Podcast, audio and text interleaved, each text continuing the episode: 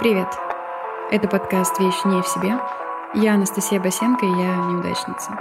В этот подкаст я приглашаю людей, которые нашли себя, чтобы узнать, как им это удалось. Они в себе, а я пока нет. В этом выпуске мы говорили с блогеркой, диджейкой и организатором вечеринок Typical Марина. Как вы знаете, я неудачница. На этот раз у меня не сохранилась дорожка с моим голосом, поэтому меня будет слышно чуть хуже, чем Марину. Приятного прослушивания. Сегодня у меня в гостях Typical Марина. Марина, привет. Привет. Расскажи немного о себе, чем ты сейчас занимаешься. Забавный вопрос. Я знаю. Проблема в том, что если бы ты его задала месяц назад, я бы сказала абсолютно другое. Ну, попробуй рассказать пока что сейчас, а потом узнаем, что было раньше. Конкретно сейчас, вот даже, например, взять сегодняшний день, я занимаюсь несколькими вещами. Первое — это блог, второе — это музыка. Я диджей, наверное, можно уже так все назвать спустя полгода. И третье, я сейчас курирую вечеринки уже официально, на официальном уровне. Я занимаюсь вечеринками в э, кафе «Сверстник» на данный момент, вот на август пока что только. И мои задачи заключаются в том, чтобы сделать весело и классно, и привести туда классных диджеев, и еще там между ними что-то подиджеить свое. Вот как-то так. Звучит довольно насыщенно. Давно ты занимаешься этими вечеринками? Хотела добавить алкогольно еще, но тем не менее. В плане опыта я думаю, что я еще прям совсем зеленая. Прям первую самую вечеринку, свою конкретно, я провела в Сверстнике, о, не, в Ровеснике, в октябре, 15 октября до сих пор помню. Это первый раз, когда я стала с диджейку вот перед людьми, и тогда же я провела свою вечеринку. С того момента я провела, наверное, раз, два, три, четыре, ну вот пять вечеринок вот именно своих, mm-hmm. где я выступала именно и организатором, и диджеем. Слушай, звучит э, давно. Ну, на мой взгляд, потому что подкаст я запустила недавно, например. Я считаю, что это очень давно, почти год. Ну, возможно, да. Но, например, у меня просто есть ребята, знакомые диджеи, которые говорят, что это вообще типа еще mm-hmm. фигня, ты еще вообще ничего не понимаешь, тебе нужно лет пять еще вот так вот похерачить, как сейчас, и тогда вот это будет давно. Поэтому тут типа непонятно. А как ты влилась вообще в эту тусовку и вообще в эти вечеринки? Я помню тот момент, когда в 19, что ли, или 20 лет я сидела в квартире вместе со своим э, тогдашним парнем. Мне что-то уже не нравилось в наших отношениях, потому что я очень сильно хотела ходить на вечеринки. И я не знаю, у меня это произошло вот как-то по щелчку пальца. То есть в какой-то момент я поняла, что я такая, блин, мне 20, а я сижу дома, готовлю борщи и занимаюсь постоянной работой, учебой и так далее. А я же, типа, довольно тусовочный человек по своему характеру, и мне все равно тянуло на эти вечеринки. Естественно, все начиналось с каких-то тупых вечеринок, там... Не, не буду говорить места, это опасно. И я как-то начала потихоньку-потихоньку ходить на вечеринки. Сначала я туда ходила просто как фотограф, то есть я тогда еще фотографировала на пленку, и тогда у меня начался еще период, когда я моделила, и вроде как мой инстаграм начал развиваться. И мне как-то было очень легко завести разговор с каким-то человеком на вечеринке интересным, потому что, не знаю, я подходила, я такая, можно тебе сфоткаю? Он такой, «А когда ты мне пришлешь фотки, я такая, а, давай Инстаграм, а он такой, окей, и потом такие, а, блин, ты классный, я классная, и все, и вот начиналось это все. И каким-то образом я так начала знакомиться с людьми, и мне кажется, что с этого момента, вот прям с того вот самого, началось вот это вот вливание в тусовки. И прям такой активный год мой тусовочный, где я именно тусила, я ничего не делала, просто ходила на вечеринки постоянно, каждые выходные. Я помню, это было в мои 20 лет, да. То есть я тогда переехала, я как раз рассталась с парнем, короче, переехала в свою квартиру, полностью вообще поменяла свое отношение к жизни и резко начала гонять на тусовки. Но, естественно, форматы были разные, и я начала тогда частенько захаживать на техно-тусовки, и тогда же познакомилась с девчонкой, которая меня как бы провела в мир электронной музыки, можно так сказать. Она мне очень много открыла, я очень благодарна ей. Э, Наталья Лисичная, если вы это слушаете, э, передаю вам привет. Тогда как-то я сначала такая, ой, фигня, господи, что это за херня, типа эти темные залы мне не нравятся. А через э, месяцок, второй уже, я прям с удовольствием гналась за этим, за всем. Я думаю, что слушатели услышали лайфхак, как знакомиться с людьми, это фотографировать их и получать их контакты. И самое прикольное, что на вечеринке же никто не спросит, типа, блин, а как ты фотографируешь, если тем более ты пришел с пленкой? То есть, типа, ты просто фотографируешь, а люди любят, когда их кто-то фоткает чаще всего, особенно когда они пьяные. Им кажется, что если их сфоткали, то они точно классные. Это правда, у меня такое было. Я испытывала положительные эмоции сразу, так, типа, я неплохо выгляжу. Вау. Не, ну это правда. В большинстве случаев реально фотографы не будут фотографировать вас, если вы, например, не супер. Но самое прикольное, что э, бывают разные ситуации, и я люблю фотографировать вообще разных людей, даже сейчас, например. У меня, мне кажется, в жизни в целом было всегда влечение к контрасту. Это проявляется не только к людям, это скорее проявляется вообще ко всему, типа к стилю в одежде, к стилю в жизни, к стилю, я не знаю, даже там в еде. Мне нравится, блин, когда рыбу едят с брусничным соусом. То есть это прикольно, это вкусно к тому же. Но у меня еще к тому же просто странное такое, такое прошлое. Я родилась в Карелии, где в целом Финляндия это прям 30 километров до границы. И финны же, они вообще ебанутые, уж извините за мой язык, но типа они ебанутые на еду.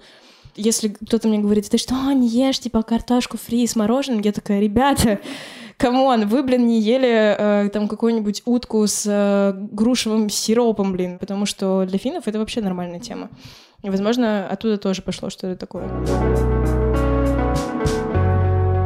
Сейчас классное время просто потому, что очень многое стало супер нормальным. И это как-то резко стало, что некоторые, конечно, офигели. Такие, о, боже, вау, остановите эту машину. Типа, мы, мы, мы не готовы были к этому. Но, с другой стороны, как сказала замечательная Ксения Дукалис, сначала камень падает в воду, и идут всплески, а потом кружочки. И по-другому ничего не изменяется. Оно изменяется всегда резко. Либо ты резко, либо ты никак.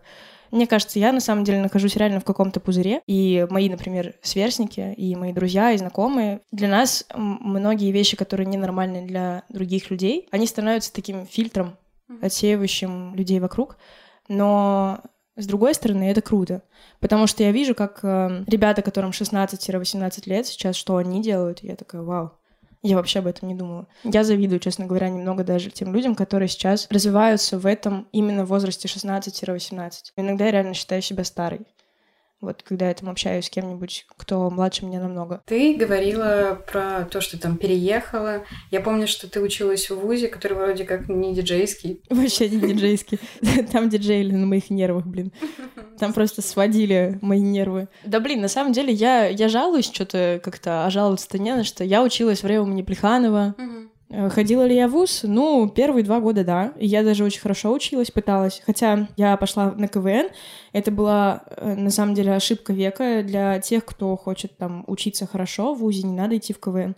А я пошла туда, потому что я хотела, видимо, всем понравиться. И я видела эту тусовку, мне нравилось, что ребята все такие веселые, постоянно курят траву, короче, бухают, и я такая, нет, точно сюда. я помню, что мы пытались там писать шутки, я вообще никакой не шутник, я не умею шутить, и э, единственное, что я умела, там, ну, играть на сцене и петь. И, типа, из-за этого, скорее всего, я держалась в этой команде. И мы нифига, естественно, хорошего ничего не записали, мы в итоге никуда-то не попали, но было весело. У нас было какое-то такое, типа, свое комьюнити, которое все ненавидели, потому что мы ни хера не делали, но нам почему-то все с рук сходило. В итоге потом я там еле-еле закончила второй курс, а на третьем, ну, я так понимаю, что мне было, видимо, скучно так сильно в своих отношениях и в целом в жизни, что я вот, мне не хватало просто учебы, и я помню, что я пыталась все время сделать какой-то свой бизнес. Знаешь, бизнес на коленке, это моя любимая рубрика. Я в какой-то момент открыла для себя чокера, это был 2000 16 или 17 год. Они супер были тогда популярны. И я поняла, что я могу своими руками это делать. Я жила тогда на Новокузнецкой, и на Новокузнецкой был такой магазинчик у бабушки, где продавались все эти штуки для украшений. И я такая своим математическим складом ума, э, в кавычках, посчитала такая, о, ну типа вот я за 100 рублей сделаю, значит за 1000 буду продавать. И э, я помню, меня стебали очень сильно в группе за то, что у меня свой бизнес. Блин, это так смешно, господи. Но, но я такая с четкой уверенностью делала эти чокеры, продавала их там ну, даже. Продавала, получается? Слушай, ну я продала 10, наверное. Ну это хотя бы что-то, старт. Ну вот я помню, что они круто разлетелись на 8 марта, потому что я, э, я курила тогда. Я подходила в курилку, и я знала, у кого какая есть девчонка. И я подходила к какому-нибудь условному Пете и говорила, Петя, Скоро 8 марта, ты точно не знаешь, что ей подарить. Но я знаю. Давай сюда косарь, и я все сделаю. И вот так вот я разводила петь, э, Паша и так далее. И на 8 марта, я помню, да, продала 10 чокеров, и такая сидела, вау, мои первые 10 косарей, вау вот этот прикол. И как-то, короче, потом у меня все сникло, как и со многим вообще э, тем, что я делала. Меня спас диплом очень сильно, потому что тогда я на четвертом курсе супер влюбилась э, в чувака, который потом, естественно, меня бросил. И э, после того, как он меня бросил, Я прям месяц была в таком жутком депресснике, и я помню, что я вспомнила в какой-то момент, блин, у меня же есть диплом, а чё бы его сейчас не написать? Я четко была уверена в том, что я, типа, этот диплом защищу вообще, потому что у меня была тема что? SMM, а в РЭУ имени Плеханова слово SMM мне приходилось несколько раз объяснять в комиссии, потому что они не знают, что такое Инстаграм и SMM. И я понимала, что я в этой теме, ну, шарю больше них, поэтому ну, мне обеспечена точно сдача. Вот, и все, я ушла, и такая, типа, вау, супер, больше этого нет. Ну, то есть я к этому относилась как какая-то вот херня, которая мишура, которая мне мешает постоянно делать то, что я хочу. Я вообще всегда хожу по такому краю, я вот понимаю, во всех темах. Я поняла недавно, что чем больше людей знакомы с моим творчеством, любым вообще, чем больше людей тебя начинают узнавать, тем больше возможностей тебя уколоть. Тем больше твои какие-то фразы, которые ты там извлекаешь из своих уст, они могут быть осуждены другими. Я просто придерживаюсь такой позиции, что те люди, которые не шарят, грубо говоря, а таких до хрена и больше. Я уже сказала там раньше, да, что я со своими друзьями, я реально в каком-то таком, блин, пузыре. И это говорят, например, мои знакомые, очень известные люди, там и блогеры в том числе, которые, например, ЛГБТ. У меня реально есть друзья, у которых все кошерно вообще. И это скорее, к сожалению, исключение, чем норма. И в том числе я тоже часто говорю какие-то штуки радикальные для множества людей. Поэтому с течением времени я стараюсь, возможно, это старость, но я стараюсь как-то не то чтобы обходить углы, но быть честной с собой. Если меня спросят напрямую, там, что ты скажешь Путину, когда окажешься перед ним, да, понятное дело, что я отвечу. Но пока меня не спрашивают, я такая, ну да, да, окей, живи, как ты живешь. Но я просто думаю о том, что, опять же, моя подруга когда-то сказала очень классную фразу, что типа, забей, они дойдут до этого. У них это еще не время. И наша задача, тех людей, которые уже шарят, мы в меньшинстве, но, типа, наша задача уж точно не сеять какую-то войну между нами и ими, потому что это слишком сильно нас будет сближать с ними. Люди, которые не шарят, чаще всего себя ведут очень агрессивно, и они чаще всего говорят, что то, что они говорят, это истина, и так далее, и они чаще всего, короче, делают какие-то странные вещи, и в общем, да, самое важное это, короче, любовь в мире и все такое, бла-бла. Но это правда так. И это супер круто, когда человек может интеллектуально победить кого-то, нежели просто сказать, я, блин, считаю, что это говно и все такое, без аргументов и так далее. Или там, гей, это плохо, и все, и типа, ничего не сказать. Намного круче, когда человек не будет говорить, что гей — это классно, но при этом всем своим, типа, видом спокойным будет показывать, что он, как бы, да, он за них, и все замечательно и круто. И живет он, не трогая негативную сторону других людей. Ну, во-первых, можно вырезать фразу «гей — это плохо» для... Да, чтобы, чтобы вставить начало. Супер, отлично, спасибо огромное. И после, и после этого... И после этого полетят мои подписчики. Мои вот. туда же. Расскажи мне, как ты относишься к критике и что тебя задевает? Вот задевают тебя комментарии разных неизвестных людей? Я ранимый человек, и я ранима очень в разных ситуациях, но чаще всего никогда мне говорят, ты там тупая. Я такая, окей. Вот в этих ситуациях я вообще ничего не чувствую. Если, например, мой близкий человек скажет, ты тупая, я такая, блин, ну как это так? Вот. А если это какой-то там человек вообще незнакомый, я такая, да и хер с ним вообще. Вот правда, ни разу не задевала. Но если обосрут мое творчество, то, что я сделала своими руками, независимо от того, какой это человек, вот тогда я могу я могу, короче, я могу очень сильно обозлиться, и я уже говорила даже в своем блоге об этом, это штука, с которой я тоже работаю, там, со своим психологом. У меня очень много агрессии из детства, ну, то есть я довольно агрессивный человек, я это не скрываю, и частенько мой способ защиты — это агрессия. У кого-то, например, способ защиты — это супер быть спокойным, у кого-то там, типа, смеяться очень много. У меня такой микс из того, что я вот прям супер много ржу, либо я супер много злюсь. И это доходит до того, что я могу ебануть, например, стол со всей силы. То есть я никогда там человека не ебану, если что. Ну, то есть, типа, не, не, не настолько, да. У меня никогда такого не было, никогда там не дралась. Но у меня бывали случаи там в блоге, я... Там была ситуация, когда мне сказали, что раньше я была приличная дама, и меня просто задело то, что меня назвали приличной, потому что я меньше материлась. И типа вот это оценочное суждение, когда человек говорит, что ты приличный из-за того, что ты меньше материшься, это как сказать, типа, ты более гей, если ты надеваешь розовый. И типа, что за херня? И, естественно, у меня вот, вот такое, такая ситуация, типа, что за херня? И все, я иду делать сторис, в котором я по-любому должна каким-то образом кинуть ответку.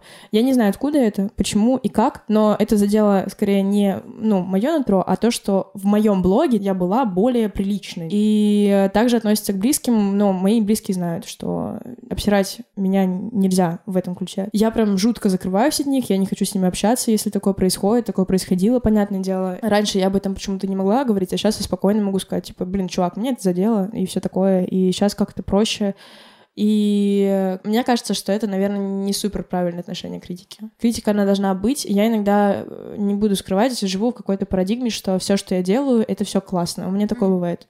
Не знаю, возможно, это звезда во лбу, а может быть, это просто такое позитивное мышление, от которого в целом я бы хотела отказаться. Но мне кажется, за что бы я ни, ни взялась, оно должно быть крутым, и мне кажется, это в том числе идет из-за того, что я всегда в детстве была научена быть первым во всем. И это, естественно, все перетекло вот дальше. Не могу сказать, что это супер плохо, но иногда это, конечно, мешает. И не мне, что самое ужасное, а людям, которые вокруг меня. И вот это мне не, ну, не очень нравится. Я понимаю. Я неудачницей стала по факту того, что у меня получались какие-то разные вещи, но они в какой-то момент э, переставали приносить мне удовольствие. Угу. Боюсь, что так будет происходить всегда. Сейчас я и с психотерапевтом на эту тему тоже работаю, потому что это еще похоже на отношения с людьми.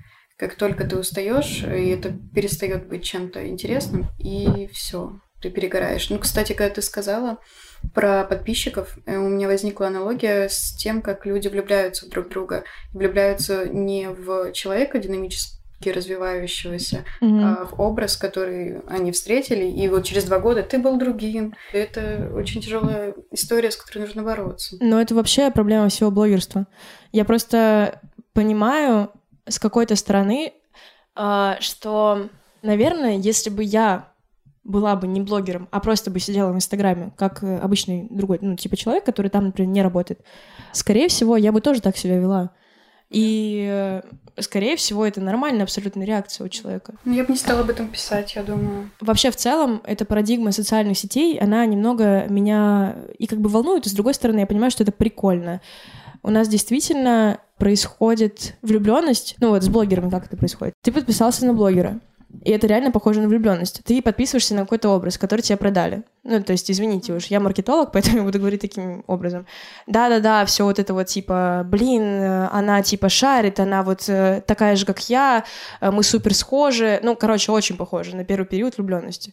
Когда тебе кажется, что человек проецирует только те ценности, которые вот ты проецируешь в этот мир, либо ты хочешь. На самом-то деле там многогранная личность, ну, то есть там человек в первую очередь. В целом в мире социальных сетей не все думают, что все-таки за страничкой Инстаграма стоит человечек, который тоже может быть плохим, хорошим, классным, грустным, серьезным, несерьезным. И да, он может сегодня быть супер подходящим под твой вайб. Но завтра у него произойдет что-то, что супер сильно его изменит. И этот вайб уже не сойдется с твоим.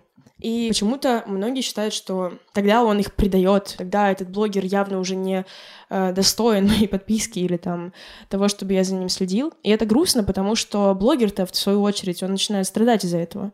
Ну, то есть, понятное дело, что я могу говорить, э, что да, мне вообще насрать на подписки и все такое, но я просто подходила к этому всегда с э, каким-то андеграундным подходом. У меня реально э, отношение к людям, которые на меня подписаны, как к людям, а не как к подписчикам. И поэтому, возможно, для меня бывает очень э, грустно и чуть-чуть колко. То есть, когда люди мне пишут, типа, вот ты, значит, раньше так, а вот сейчас так, какого хера?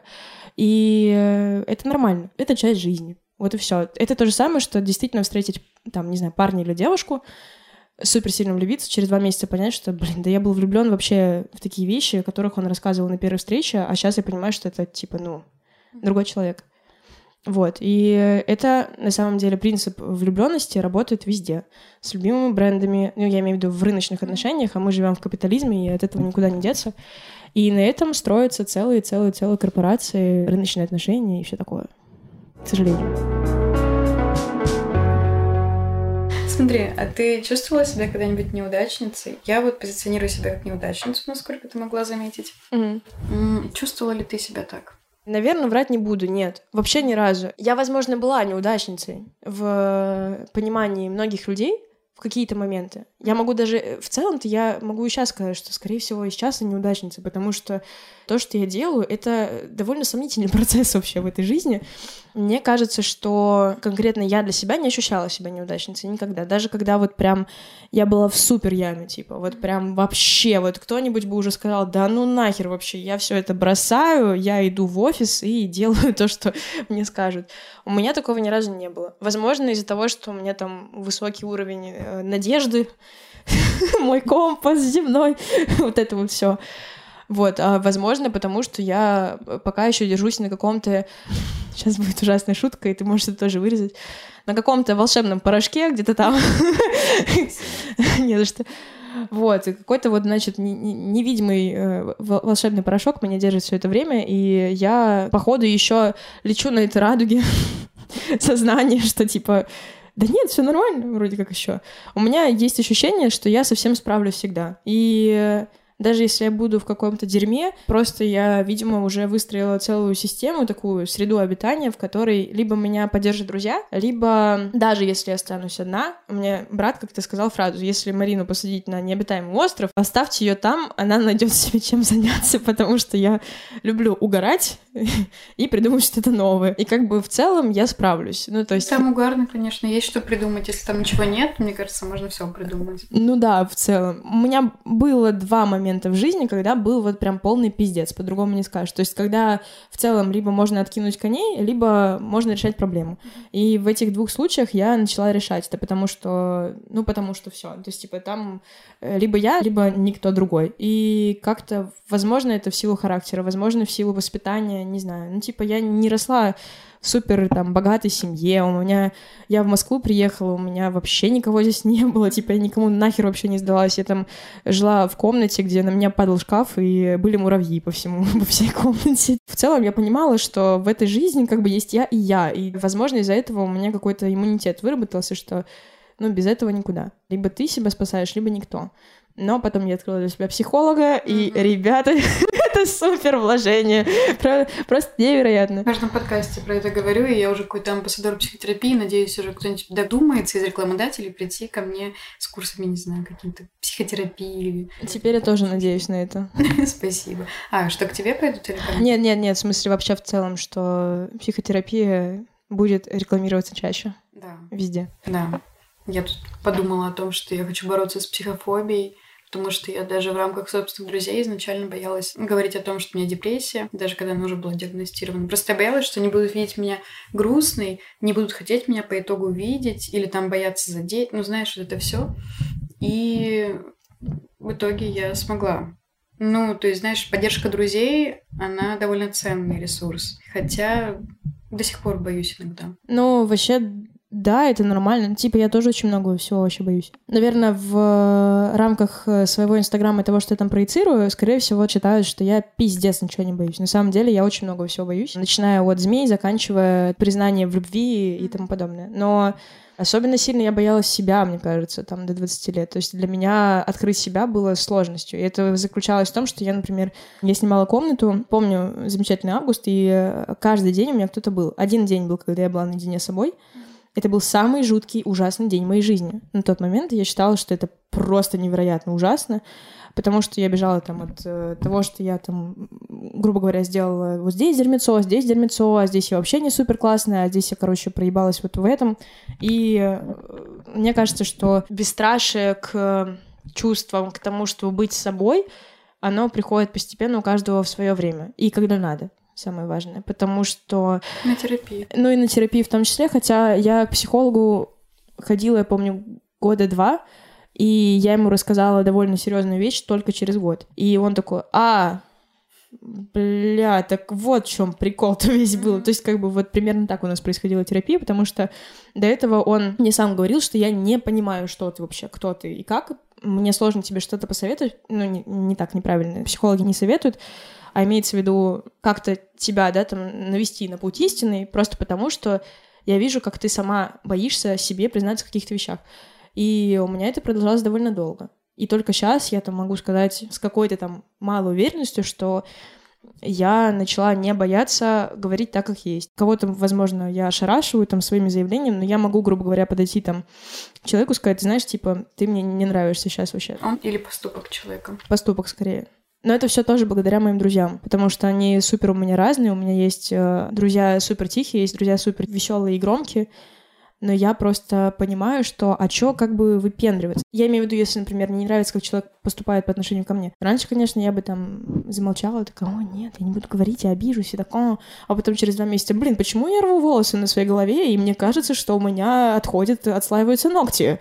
Непонятно, типа, что не так в этой жизни? Мне кажется, очень важно вообще говорить ртом с людьми.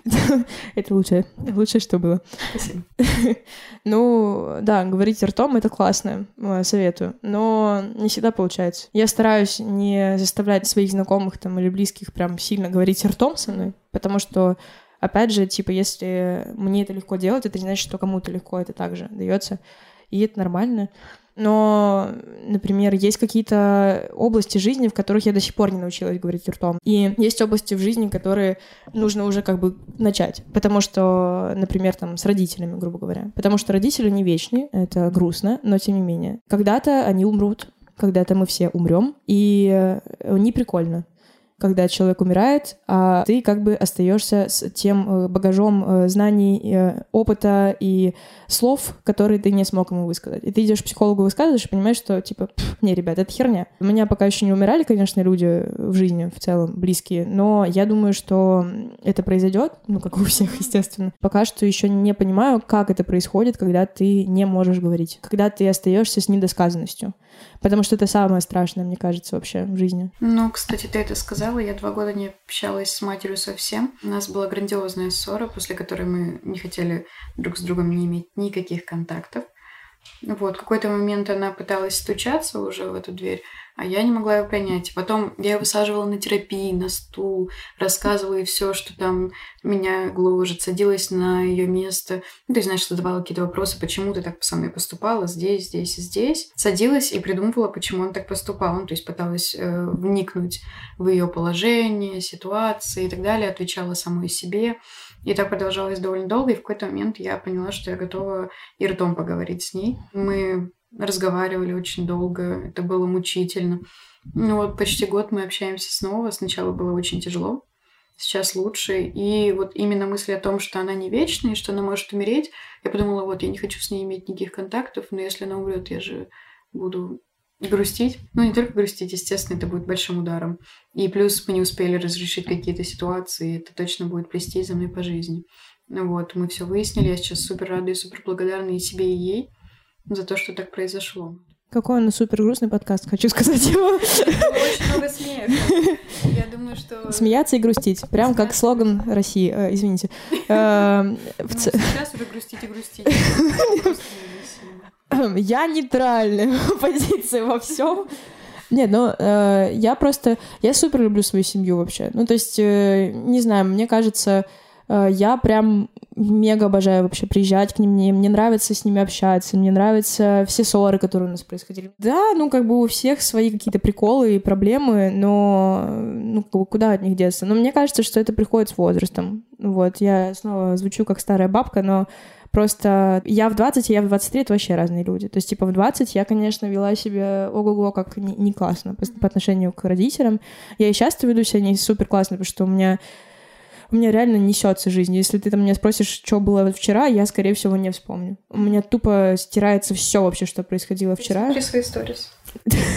Не, на самом деле, в какой-то момент я так даже делала. Но есть вещи, которые я не снимаю не потому, что я там такая, блин, э, нет, не хочу. Просто есть вещи, которые хочется оставить наедине с собой. Вообще, это очень сложно для меня лично было мне внести всю свою жизнь в блогерство, потому что иногда я слишком страдаю вот этим вот хочу все показать и всем, и тогда теряется общий смысл, и ты начинаешь жить реально как какая-то картинка, и забываешь за этим. Вообще, для чего мы здесь все как бы собрались. С какой-то стороны я сейчас, например, себя там, ну, заставляю не снимать что-то. То есть, э, грубо говоря, есть какие-то вещи, есть какие-то люди даже, которых никто никогда не узнает, например, в моем инстаграме, с которыми я очень близко общаюсь, и, возможно, даже какой-нибудь их знакомый на меня подписан, но он в жизни не узнает, что мы там очень хорошие друзья с этим человеком, с его знакомым, грубо говоря. И поэтому с мамой и с папой э, мне, например, сейчас тоже иногда бывает сложновато, просто тупо потому, что вот завтра я поеду к ним в ночь, чтобы утром у них проснуться и вечером снова уехать, потому что вечером у меня вечеринка, допустим. Mm-hmm. А в будни я не могу, потому что мама работает или что-то еще.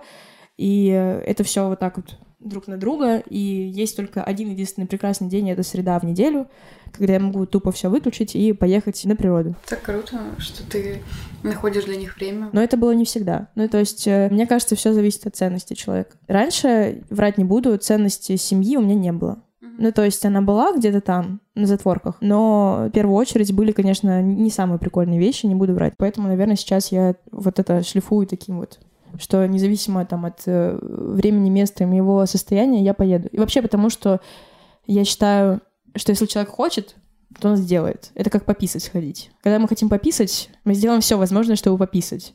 Поэтому, когда какой-нибудь условный парень говорит, ты знаешь, я так сегодня не могу, я так устал, вспоминаете фразу про пописать.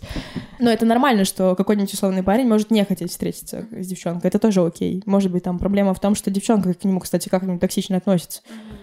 О, еще одно новое прекрасное слово в нашем подкасте. Произнесли. Фух, абьюзивность. Все, теперь все. А, феминизм, да, еще. ЛГБТ, а, было. Было. Блин, а, ладно. И, короче, всегда нужно смотреть вот на, на такие штуки. Возможно, это очень однобоко звучит все, и, возможно, я слишком многого требую от себя там и от людей, которые вокруг меня, но я как бы не обижаюсь даже, когда, например, кто-то не делает, грубо говоря, того, чего хочу я, потому что он не хочет. Просто я делаю для себя какие-то там выводы. Я такая, а, ну, значит, этот человечек не хочет что-то делать. Ну, ладно, окей. Возможно, я обижаюсь, возможно, нет. Но если я обижаюсь, то я обычно так говорю, типа, чувак, мне неприятно, что ты не хочешь это делать, потому что в моей парадигме ты не хочешь. И э, вот тут уже смотреть надо на реакцию. Три качества успешного человека, на твой взгляд, человека, который идет к себе, успешный в этом контексте. Э, не могу сказать, что я супер успешный человек э, в рамках, опять же, там того, как я, наверное, считаю, кто такой успешный человек. Но я могу сказать, что, наверное, я максимально приближена сейчас к состоянию, где я могу чувствовать себя спокойно и при деньгах, и без денег, и в комнате на академической, и в квартире на Патриках. Мне кажется, успешный человек — это тот человек, который нашел свой уровень комфорта. У каждого он свой. И но это, очевидно, человек, который знает себя, он прям шарит. Типа, если он останется в одной комнате в четырех, в четырех стенах, он знает, что ему нравится, что нет, и он спокойно может находиться с собой, самое главное. Вот это прям супер классный фактор для успеха, мне кажется. Второе, наверное, да, это тот человек, который занимается тем, чем он хочет заниматься. И я сейчас говорю не про вот эту, мне немного на самом деле волнует, что сейчас очень сильно романтизируют творческие профессии, и я тоже в том числе этим занимаюсь, а, не в я не специально это делаю. Но я понимаю, что с какой-то стороны я показываю только прекрасную сторону часть, да, там, того, чем я занимаюсь, грубо говоря, блогерством. И немногие знают, что чтобы снять, например, там, вот это, вот это, вот это, там, я, грубо говоря, чем-то жертвую всегда. Я жертвую классным разговором с другом, когда делаю сторис. Я жертвую э, прикольным вечером с друзьями, когда э, монтирую какие-то видосы.